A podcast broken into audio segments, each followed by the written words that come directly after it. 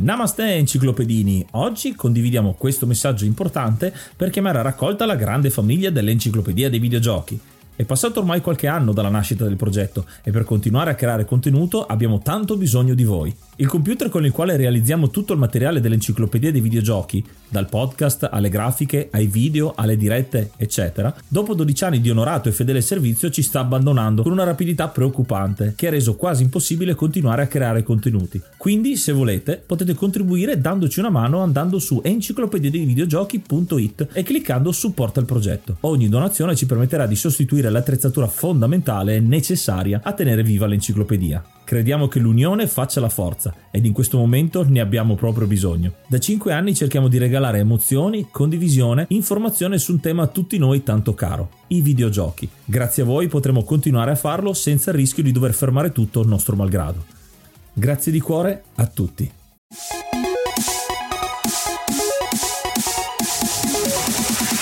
Ah, mettetevi comodi ragazzi, questo è un editoriale un po' diverso dal solito, sarà più un rant, chiamiamolo così, un pochino più di getto rispetto agli editoriali che sono montati. L'editoriale che doveva uscire oggi uscirà settimana prossima perché voglio fare oggi un uh, reaction, chiamiamolo così, in termine youtubesco di content creator e influencer, così diciamo tutti i buzzword possibili e immaginabili, rispetto a quello che è successo il 12 aprile sul TG1 con uno speciale che è stato fatto con eh, ospite il senatore Andrea Cangini che ha scritto un libro che si chiama Coca Web in cui parla degli effetti negativi dei videogiochi del web in generale. Lo faccio adesso perché oggi è il 13 aprile, ho avuto modo di ascoltarmelo, analizzarmelo, vorrei riportare le mie opinioni al riguardo, non tanto per dire questo senatore dice delle cazzate e basta, ma perché come noi Enciclopedia dei videogiochi facciamo sempre, cerchiamo di andare nel dettaglio, di non rimanere in superficie superficie. Io credo che questo intervento sia stato molto superficiale e vorrei analizzarlo, quindi ascolteremo i pezzettini e vedremo di commentarli man mano. Spero vi piaccia un formato un po' diverso. Quello che ci tengo a ribadire è non odiamo questa persona che è l'ennesimo, diciamo, che attacca il nostro caro mondo dei videogiochi, ma in realtà cerchiamo di analizzare quello che dice, da dove può derivare questo tipo di atteggiamento e cosa possiamo fare noi per crescere, per imparare di più da quello che viene detto anche da una persona con cui magari non siamo d'accordo.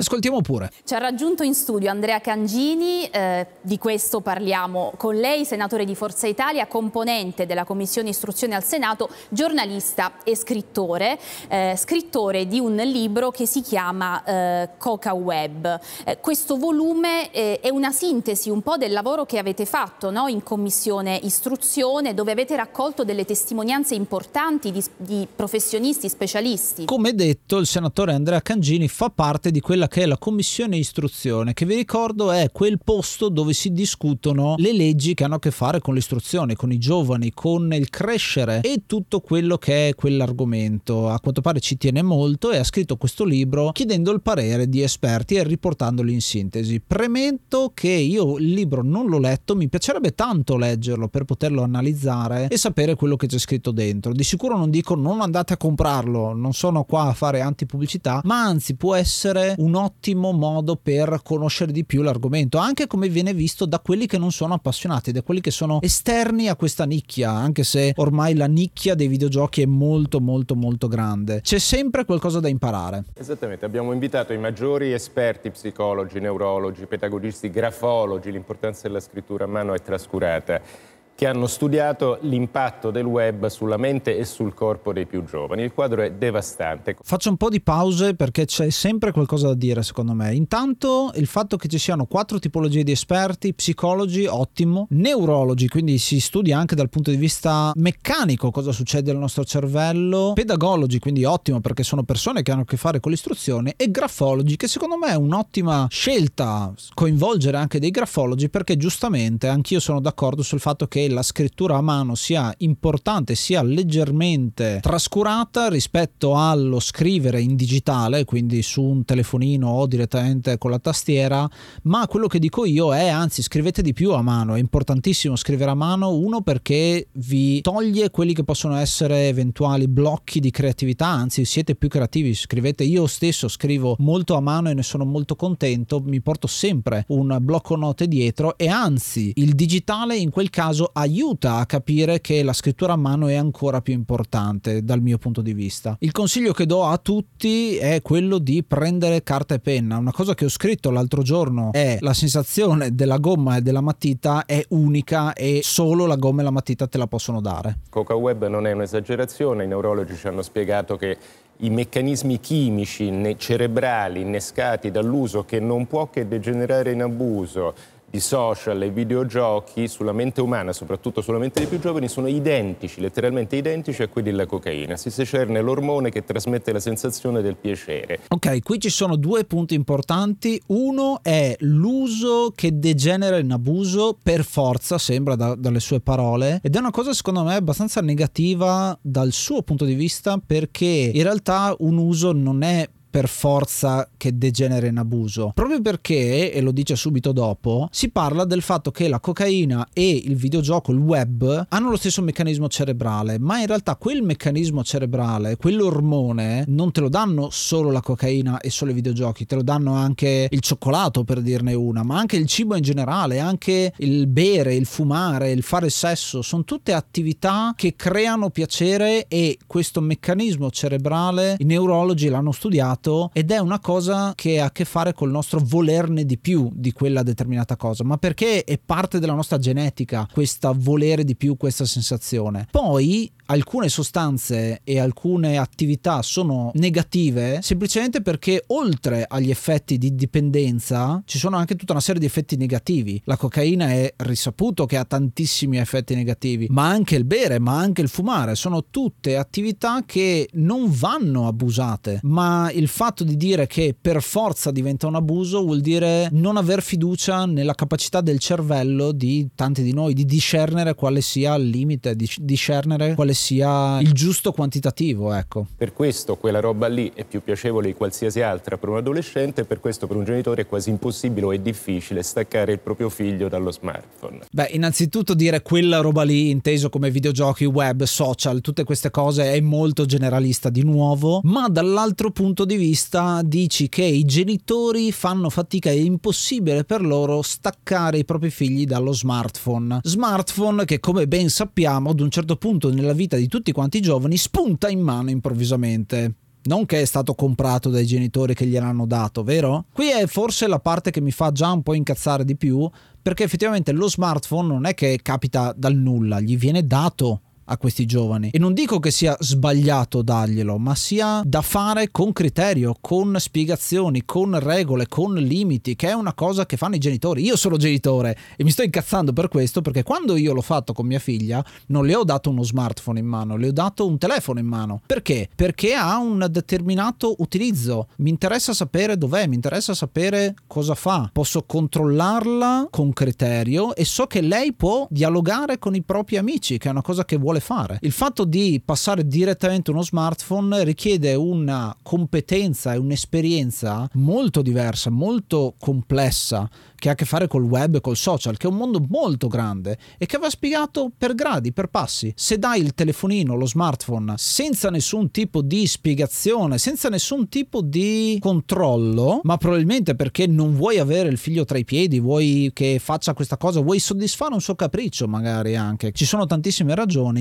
allora sì che può diventare sbagliato un abuso e una chiusura rispetto al genitore, quella determinata cosa. Ma qui il problema non è il telefonino, non è lo smartphone, non è il videogioco, non è il web, non è il social. Il problema è chi ha permesso al ragazzo di avere questo smartphone senza controllo. È come dire che se qualcuno uccide qualcun altro con il coltello, il problema è del coltello, ma il problema non è del coltello. Concludo, il, eh, tutte le patologie, essere giovani non è mai stato facile, ma mai come in questa fase storica tutte le malattie mentali, i disagi, i disturbi alimentari, l'autolesionismo, l'aggressione sono in crescita, in crescita vertiginosa da quando le console dei videogiochi sono entrate nelle stanze dei nostri figli e soprattutto da quando 2007-2008 lo smartphone è entrato nella loro disponibilità. E la loro capacità cognitiva, mentale progressivamente si sta riducendo. Questa è la prima generazione, ci è stato spiegato, che ha un quoziente di intelligenza inferiore alle generazioni che l'hanno preceduto.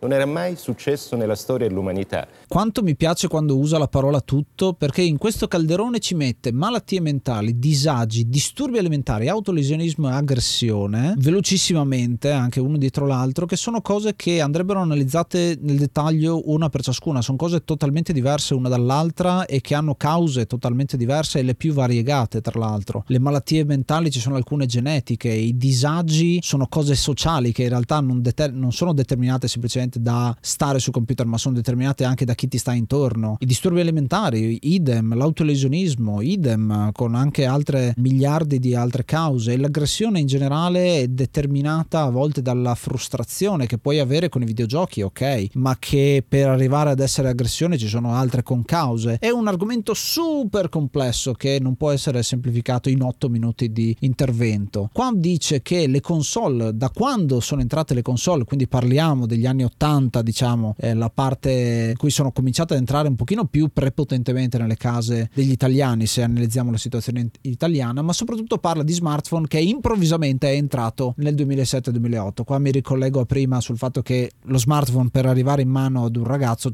qualcuno gliel'ha dato, non è che improvvisamente ce l'ha in mano. E si parla di come la capacità cognitiva sia più bassa rispetto alla generazione precedente ed è la prima generazione ad avere un quoziente di intelligenza inferiore. Intanto stiamo parlando di un lasso di tempo di quasi 50 anni ormai dei videogiochi e in 50 anni ci sono più di una generazione, quindi ci sono già dei nonni che hanno iniziato a giocare ai videogiochi quando erano più giovani, ci sono dei genitori sicuramente come me che hanno iniziato a giocare che erano piccoli e hanno dei figli adesso e quindi è un po' difficile dire che è la prima generazione ad avere un quoziente intellettivo. Se fossero i videogiochi a causare dipendenza, a causare questo squilibrio, avremo più generazioni che stanno perdendo quoziente intelligenza, se vogliamo misurarlo così. Inoltre dice la prima generazione nella storia dell'umanità e il quoziente intellettivo non si misura nella storia dell'umanità. Io non posso sapere se avevo il quoziente intellettivo in media più alto adesso rispetto a quello del Rinascimento o della preistoria o del Medioevo. E da quando si misura il quoziente di intelligenza? Ok, questo potrebbe essere, però mi piacerebbe vedere i dati di questa cosa. Secondo me questo è il tema di quest'epoca. Io ho fatto delle proposte di legge per cercare di governare il fenomeno, non si può invertirlo, ma è dovere della politica governare fenomeni così complessi che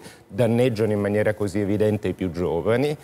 Mi auguro che più se ne parla, più è facile che il Parlamento affronti e si renda responsabile di un fenomeno che non possiamo trascurare. Uff, qua arriviamo alla questione politica, si parla di come ci siano disegni di legge per cercare di governare questa cosa. Una cosa che però mi fa pensare tanto è che se non c'è una analisi dettagliata e approfondita del problema si rischia di fare leggi senza sapere, che è una cosa molto molto grave sinceramente, perché se fai parte di una commissione per l'informazione, per i giovani, per l'istruzione, non solo devi ascoltare il parere dei, degli esperti, ma devi anche pesarlo, devi anche avere dei dati, devi analizzarlo, devi essere un tecnico effettivamente, non puoi essere semplicemente un politico che dice ah c'è un problema problema, bisogna governarlo, bisogna prendere le redini della cosa. Il cambiamento c'è ed è giusto che lui dica che non può essere invertito ed è corretto secondo me questo aspetto, ma va capito più che fermato o governato, va forse le ragioni di determinati meccanismi, di determinate conseguenze di questa generazione non sono causate da quello, ma da tutta una serie di altri cofattori, come vedremo tra l'altro tra poco con anche la testimonianza che arriverà.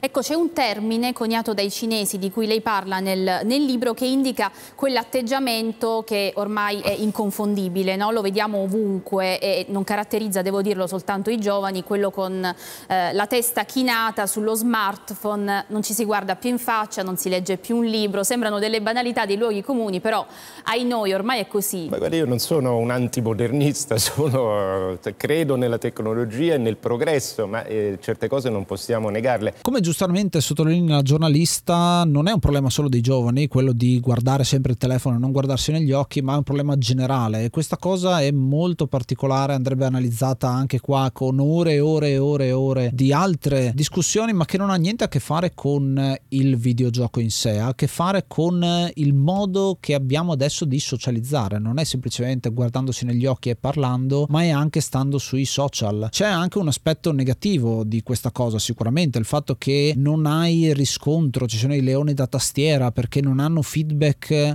indietro e quindi possono dire quello che vogliono. C'è la globalizzazione, il fatto che puoi con un tasto parlare con uno che sta dall'altra parte del mondo, che può essere un aspetto positivo ma anche negativo perché ti rende esposto a tantissime critiche e quelli che sono le sezioni di commenti con gente che ti fa cyberbullismo, insomma, si potrebbe veramente scoperchiare il vaso di Pandora di problemi, ma che non è la sede corretta per poterne discutere questa in questo momento, perché stiamo parlando di effetti sui giovani dei videogiochi e del web, non di questo problema generale. Noi per capire come sarebbero orientati i nostri giovani dal dopoguerra a qualche anno fa guardavamo gli Stati Uniti. Ora dobbiamo guardare a Oriente, Giappone, Corea del Sud e Cina, dove la tecnologia digitale è entrata prima che da noi, dove ci sono milioni, milioni di ragazzi in cura, dove si stanno cercando di limitare con norme di legge l'uso dei telefonini perché è una pandemia, è una malattia, è una dipendenza a tutti gli effetti.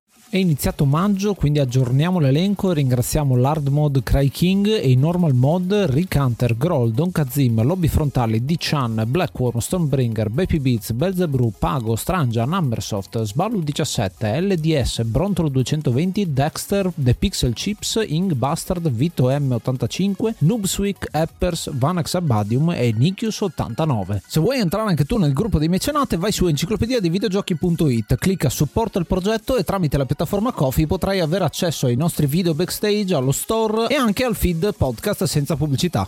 Lo sapevi che sul nostro sito enciclopedia dei videogiochi.it puoi trovare anche un link all'archivio, un grande database con tutti i giochi di cui abbiamo parlato, dentro le puntate, fuori dalle puntate, dentro i nostri social, ovunque. Un database ricco, pieno zeppo di informazioni che aspetta solo di essere esplorato da te il fatto di prevedere quello che succederà in Italia guardando quello che succede all'estero può avere a che fare se andiamo a considerare magari il progresso tecnologico, ma dal punto di vista sociale ci sono delle cose molto più particolari che forse sarebbe meglio analizzare direttamente in Italia, nella vita di tutti i giorni, di farsi un po' di autocritica, di effettivamente cosa stiamo facendo noi con i nostri giovani, cosa stiamo facendo noi anche giovani, perché molti che ascoltano il podcast sono giovani, effettivamente qual è la nostra relazione con i social e parlarne di più tra di noi, anziché andare a vedere quello che succede altrove, che molto spesso ha anche barriere culturali, barriere linguistiche. Si parla anche di quello che succede nei paesi orientali dove ci sono disegni di legge, però senza fare nessuna citazione di fonti e tra l'altro chi ascolta questo tipo di contenuti non è che va a farsi una ricerca per vedere cosa succede nel Parlamento giapponese o cinese per la promulgazione di determinate leggi. Poi c'è tutto un aspetto politico, se parliamo anche di Cina Cina che hanno un sistema un po' particolare per quanto riguarda l'istruzione, anche il Giappone stesso ha un sistema di istruzione abbastanza criticabile, nel senso che è molto con le mani in pasta, se avete giocato a Killer 7 sapete di cosa sto parlando, e quindi molte considerazioni da approfondire ma che non vengono approfondite in questa situazione. E a proposito di dipendenza, ci sono dei luoghi in cui si cura questa dipendenza, una è la comunità Nuovi Orizzonti, eh, abbiamo raccolto questa testimonianza. E un giovane giovane che racconta proprio come eh, sta cercando di smettere di staccarsi dai dispositivi, eh, dalla rete e dal web. La testimonianza l'ascoltiamo, l'ha raccolta Elena Di Vincenzo. La mia esperienza è stata un'esperienza di dipendenza dal web quando proprio agli albori del web, eh, all'inizio degli SDN, pensando di costruirmi una vita mh, mm, irreale, soprattutto senza le, le relazioni non avendo contatto emotivo con le persone, non uscivo più di casa, ero rinchiuso dentro la mia stanza e vivevo quella vita, che era una vita mh, contraria, quindi dormivo, dormivo di giorno, stavo sveglio di notte. sono arrivati i giochi, sono arrivati i primi social mm, in Messenger di Windows e, mm, e lì eh, mi sono proprio eh, concentrato su quello cercando di, anche di chiudere tutto il dolore che avevo dentro per riuscire a, a comprimere tutto e non sentire più niente. Ho chiesto aiuto alla comunità Nuovi Orizzonti e lì ho iniziato il percorso di vita nuovo, proprio legato sull'arte da mare e mm, la mia vita piano piano è cambiata in maniera graduale, eh, orientandomi sempre sulla realtà, sulla vita reale. Adesso la vita è cambiata molto, sono papà, eh, marito, eh, papà di due figli, di una bambina e un bimbo. Cerco di, mh, mm, donandomi giorno dopo giorno, vivendo periodo dopo periodo, eh, come Chiara ci insegna l'arte d'amare, eh, la spirit therapy, di crescere e di essere sempre più cosciente come vivo e cercare di non perdere tempo nelle cose che, che sono irreali e vivere il più possibile nella gratitudine che devo dire che ho avuto nella mia vita, darla verso gli altri. Quindi gratuitamente ho ricevuto, gratuitamente cercherò sempre di dare. Vi ho messo l'intervento di questo ragazzo, mm, sarò abbastanza delicato nel giudicarlo, più che altro voglio fare uno spunto di riflessione su quello che è stato detto. Si parla di un ragazzo che ha evidentemente un problema di disagio sociale che ha cercato di risolvere con il web. Si parla marginalmente del gioco anche, ma soprattutto del web e della social, quindi di parlare su MSN e credo che più che stigmatizzare quello che è il web, in questo caso si stia parlando di un'altra cosa, è un bisogno bisogno che aveva questo ragazzo di risolvere il proprio problema. Il proprio problema è essere sociale, aveva probabilmente difficoltà a trovare amici, a trovare fidanzate, a trovare l'amore, eccetera, eccetera. E ha cercato di risolverlo richiudendosi in internet. Questa cosa è una soluzione l'internet in questo caso non è una causa del problema, ma è anzi un esacerbare quello che è un problema pregresso piuttosto cioè un problema di socialità che hai all'inizio, che tra l'altro la comunità stesso risolve, nel senso che non si risolve togliendo quello che è il web, ma semplicemente facendo in modo che questa persona possa avere delle relazioni sociali, che era il suo bisogno iniziale se ci pensate. Quindi in realtà il web potresti toglierlo da questa equazione, hai un problema, non avere relazioni sociali, che viene eh, risolto avendo delle relazioni sociali. Il web poteva creare delle relazioni sociali e le crea, probabilmente non nella maniera che risponde veramente ai bisogni di questo questo ragazzo. Colpisce questa testimonianza? No, fa impressione, ma non sono casi rari. In Italia si stima che ci siano 100.000 quelli che in Giappone chiamano ikikomori, vivere in disparte. In Giappone sono più di un milione. Ragazzi, ma anche trentenni, che vivono perennemente chiusi nelle loro stanze, costantemente connessi a una realtà che non esiste e per ogni ikikomori ce ne sono migliaia che sono al confine, che hanno quella tendenza lì. Qui vengono citati gli ikikomori, che è una parola che sta per fortuna diventando sempre più conosciuta e su cui ci vorrebbe molta più istruzione. Sinceramente non mi sento qui in eh, grado di spiegarvi che cos'è l'universo ikikomori, anzi facendo una semplice ricerca su YouTube si trovano miliardi di testimonianze di chi lo è, di chi l'ha affrontato, eh, c'è la puntata del Breaking Italy podcast che posso consigliarvi con Marco Crepaldi, ospite, dove hanno parlato di Kikomori Italia, appunto di, di quella che è questa situazione. Informatevi di più perché c'è tantissimo su questo mondo e c'è tantissimo da imparare perché è uno stile di vita molto particolare, molto diverso e che più che dire è sbagliato, è una cosa in, impossibile che non deve esistere, va capito perché le cause sono sempre varie e variegate. Quindi qua veramente è una riflessione su quello che è la informazione che dobbiamo tutti avere e non disinformarci. Ma la differenza è che se io, lei, chiunque di noi ha un figlio drogato, in senso tradizionale, sa di avere un problema e lo affronta.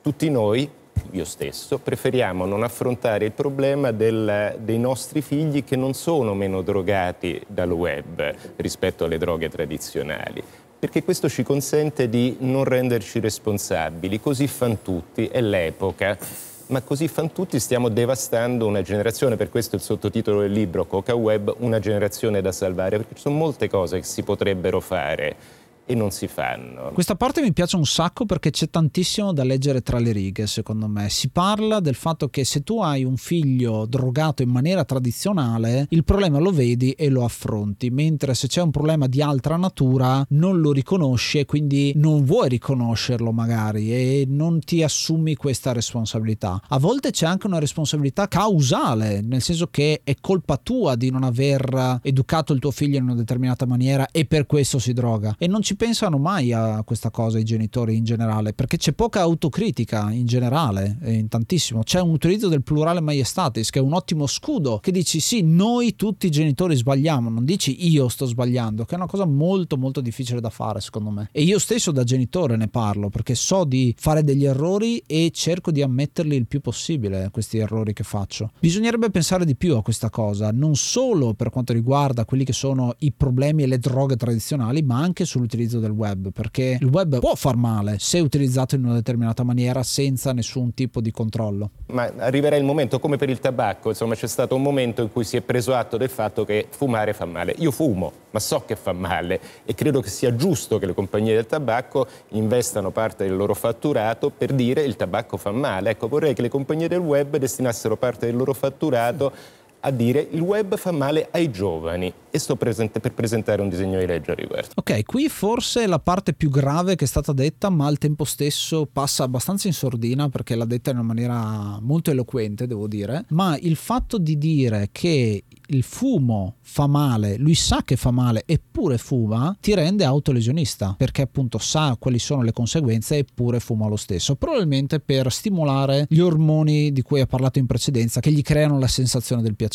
Ma dall'altro lato si va ad equiparare una delle cause di morte maggiori con una possibile dipendenza dal web che non c'entra niente. Tra l'altro il fumo non fa male solo a te, fa male anche agli altri e quindi è doppiamente negativa questa cosa. Mentre dall'altra parte stiamo parlando del web che al massimo ti rende un pochino più chiuso. Quindi secondo me è il paragone più sbagliato e più grave metterli sullo stesso piano e giustificare il legiferare al riguardo. Tra l'altro il fatto di metterli sullo stesso piano in un certo senso solleva quella che è la dipendenza dal fumo. Non è così grave fumare perché lo possiamo mettere più o meno allo stesso piano di stare sui social tutto il giorno e quindi è una sorta di giustificazione per il senatore stesso su quello che sta facendo, se ci pensate. Ma al momento esiste un limite in Italia per iscriversi ai social non network? Si, le norme ci sono, la norma europea ha 16 anni, norma recepita dall'Italia, prespinta in modo particolare dal Movimento 5 Stelle, 13 anni. I minori di 13 anni non potrebbero iscriversi a un social, l'87% dei minori di 14 anni è iscritto a un social.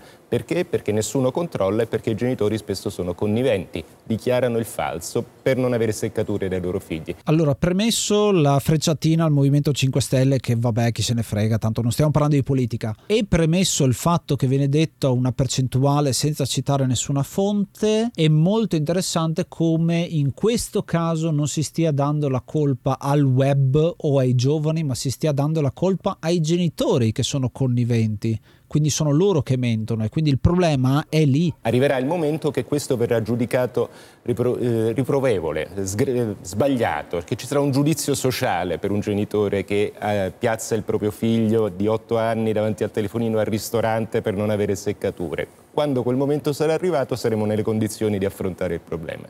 Perché arrivi bisogna che se ne parli.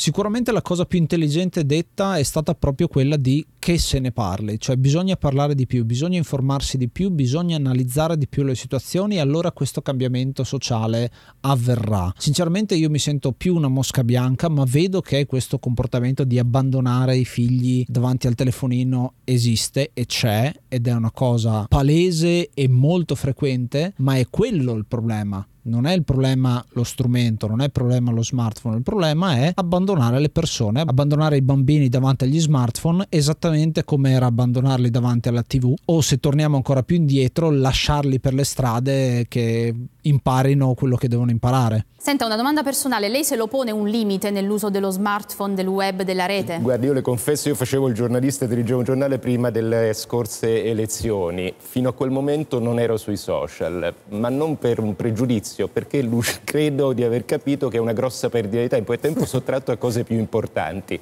Mi sono dovuto iscrivere per ragioni di trasparenza e di rapporto con l'elettorato, ma credo che quando finirà tutto questo tornerò a cancellarmi. Tornerà volentieri alla vita reale. Grazie Andrea Cangini, senatore di Forza Italia, componente della Commissione Istruzione al Senato, che ci ha parlato del suo libro Coca Web sui rischi della dipendenza dal web. Oh, e chiudiamo con un autogol incredibile da parte del senatore Cangini, perché prima dice che crede che i social siano tempo sottratto a cose importanti e che si è dovuto iscrivere per trasparenza nei confronti dell'elettorato. E quindi per lui avere contatto con l'elettorato è tempo sottratto a cose importanti. Quindi un politico che pensa che avere contatto con la gente sia una cosa poco importante non sta facendo un buon politico, devo dire. Non vede l'ora di cancellarsi e tornare alla vita reale. Ma la vita reale sono gli elettori, quindi è un autogol incredibile secondo me se ci pensate bene. Peccato finire l'intervento così perché veramente ha perso qualunque tipo di credibilità con questa frase. Tra l'altro, e concludo diciamo l'intervento, è stato bello lungo ma ho voluto analizzarlo, il fatto fatto di essere così distante da quello che è il mondo dei social, considerandoli tempo sottratto, vuol dire che non li conosce, non è dentro e quindi può giudicarli da fuori, ma senza conoscere una cosa fondamentalmente non la conosci, se non la provi non la conosci. Uno per provare e capire cos'è il mondo social dovrebbe esserci dentro, dovrebbe viverlo ogni giorno e dovrebbe parlare con le persone che vivono nel mondo dei social per cominciare a conoscerlo. Credo che alla fine il grande insegnamento che questo intervento ci può dare non è tanto dire questo senatore dice delle fandonie, ma è piuttosto impariamo da quello che viene detto, cerchiamo di analizzare di più nel dettaglio che cosa succede e cerchiamo noi stessi di fare autocritica per poter migliorare quello che è il nostro rapporto con i social e quello che è il rapporto delle nuove generazioni, partendo dai nostri figli.